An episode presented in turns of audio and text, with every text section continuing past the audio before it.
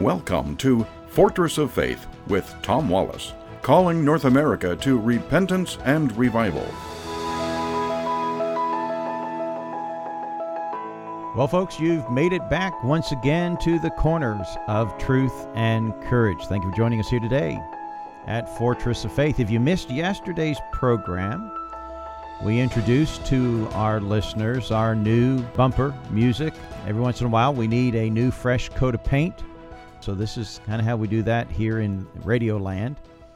We've also changed our tagline. We haven't changed our focus. In fact, actually, we're just uh, returning back to the important things. We want to major on the major things, not major on the minor or minor on the major. Uh, the main thing is to keep the main thing the main thing. Calling North America to repentance and to revival is the primary focus of this radio broadcast. We have three goals, three missions. Number one, to revive North America. Number two, resist Islam. And number three, rescue Muslims. And the two latter points dealing with Islam and with Muslims can all be solved if we do the first thing, if we really get that right.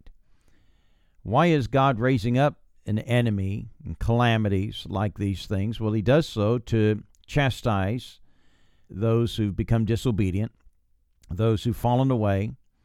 The solution then is revival. And how do you get revival? You got to repent. And we got to turn from our wicked ways and turn from our uh, rebellion against God. And then God will deal with the enemy, which is, I believe, that ideology of Islam. We've been talking about that. So we're still we still will deal with that issue here on Fortress of Faith, but we're going to focus on the main thing, which is revival, which is, again, the solution to the growth of this ideology.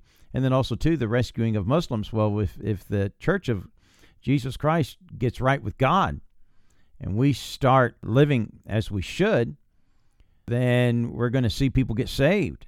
And that will fix the, the issue of uh, rescuing Muslims and bringing them to Christ. And so everything really rests on the first priority, and that is bringing revival to North America.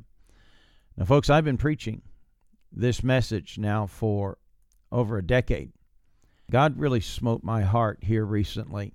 We, we do a lot of talking about things, good things, important things. We, we talk a good talk, but we don't really do very well at walking the walk. And over a decade, I've been preaching God's remedy, God's recipe for revival.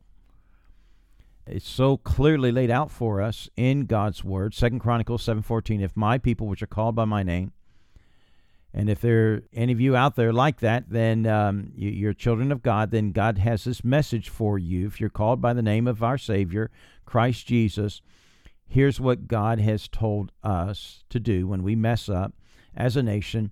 How do we return? Well, we humble ourselves. We pray. We seek His face. And we turn from our wicked ways. These are conditional. This, this whole recipe is conditional. God says, if you do these things, provided you do those things, then I will do my three things. I'll heal your I'll hear your prayers, I'll forgive your sins, and I'll heal your land. And oh, how much we need this. And so it's time that we stop talking about it and actually put to work the things that need to get put to work. Now, as I preach this in churches across America and Canada and anywhere where I get to preach this, I have been waiting on pastors to take up the mantle, to take the lead, and to start a prayer just like they did in that great revival that happened in the Hebrides, just off the coast of Scotland.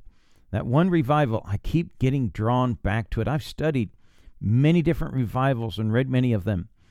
But this revival, God has so knitted my heart to it, and I believe that there is a pattern for us to follow. Why? Because it follows the pattern of Second Chronicles 7:14 so very clearly. And it was started by two old ladies who said, "We need revival, and we're going to pray, Pastor. We're going to pray on, on Tuesdays and on Fridays, twice a week." They took time aside to beg of God to bring revival. And this pricked the heart of the pastor. And so it first started in the laity, in the congregation, in the in the crowd, and they said, "We're going to do this." And the preacher said, uh, "You're right. Let's get the men in the church let's do this." And they prayed with them, and that's what began to bring a great moving of God. And God stepped down and a revival that was scheduled for 10 days lasted for three years. Oh, I desire for that moving of God to happen. And so we're going to make this broadcast big on the subject of revival. We hope that you too would have the courage to to join us. And, uh, and I'm I'll tell you, folks, it if you if you're satisfied with mediocrity, if you're satis- satisfied with the church being impotent and the lack of power on your life and on the gospel, and as it gospel is shared with the lost, it doesn't affect them anymore. If you're satisfied with that and just getting you know, uh, uh, pumped up at church and excited, and your heart filled and warmed, and your ears tickled by chicken soup messages, and, and, and that satisfies you, then you're probably not going to want to be a part of this. But if you're not satisfied and you want more, you want a supernatural moving of God in our nation, in our hearts and the power of God to be upon the pulpit, and the word of God to ring with righteousness and the holiness of God to reign, and man to fall in, in conviction of their sin. If you desire that, then let's get to work. And what do we need to do? We need to pray. First, we humble ourselves. That's part. That's that's admitting what we've been doing is not working, and we've been fooling ourselves and satisfied with crumbs when God has so much more for us. And it's going to take work on our end, it's going to take prayer. And, folks, tomorrow on Wednesday, Wednesday, I am starting, I am launching a nationwide revival prayer campaign. And you can join us. You can help us get this started at 12 noon Eastern Time. We're going to start first on the East Coast. I feel led of the Lord to do that here. That's where I'm located right now, and I feel the Spirit of God moving here. And we're going to start at 12 noon. Now, you can join us if you're listening to us on our home radio station on KARI in 15 minutes, uh, just after we finish the, the, our program at 9 a.m. We'll be starting these prayers. It will happen every Monday through Friday. Now, you may not be able to join us every day, but would you take that one hour a week, at least one hour a week, and say, I'm going to give that time and I'm going to join this national revival prayer room? Now, we've given information how you can do that on our website at fortressoffaith.com, fortressoffaith.com, or you could go to our new Facebook page Fortress of Faith. Go to Facebook and search for us, Fortress of Faith, and you'll see an ad on our page, on our website, and it'll give you information how you can join us from your device or your computer, or if you or by phone, you can call in. Now, anyone can join in prayer. We limit each person to a five minute prayer, and this prayer time is only going to last one hour. But we're going to do it every noon from eh, from 12 noon to 1 p.m. on East Coast time, and we hope this grows.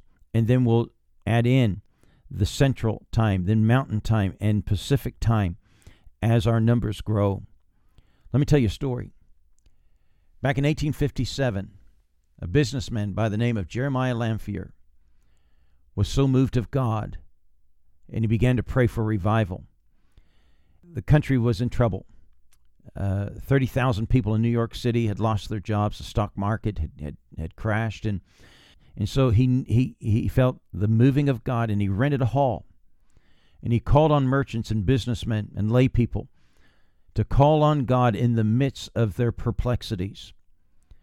He, he started at 12 noon and he asked them to take, take your lunch hour and, and, and don't eat during that lunch hour. Instead, instead fast and pray and seek the face of God and ask God for revival.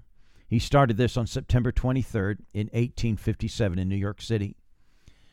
Six people showed up the first time. He didn't get discouraged.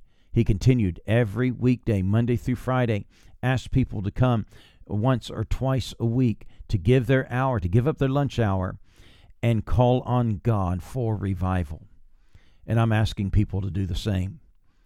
In six months, these prayer rooms grew, and over 10,000 people were taking their lunch hours and pouring their hearts out to heaven and asking God for revival. Well, revival broke out. It also broke out in four cities in the United States Cleveland, St. Louis, Pittsburgh, and, and Washington, D.C. Here's what the New York Times said on March the 20th, 1858, about six months after they started praying. It took a while, but, they, but God saw their heart, and God saw their sincerity, and God saw that they meant business about this issue of revival, that they weren't just giving lip service to it, they were giving their lunch hours, and they were calling out to heaven for God to move. Here's what the New York Times said about what was going on in, in, New York. He says, A great wave of religious excitement, which is now sweeping over this nation, is one of the most remarkable movements since the Reformation.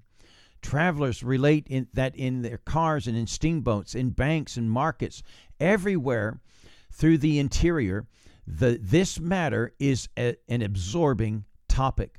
Churches are crowded. Bank directors' rooms uh, become oratories. Schoolhouses are turned into chapels. Let me say that again. Schoolhouses are turned into chapels. Converts uh, are numbered by the scores of the thousands. Oh, my friends, there was a moving of God.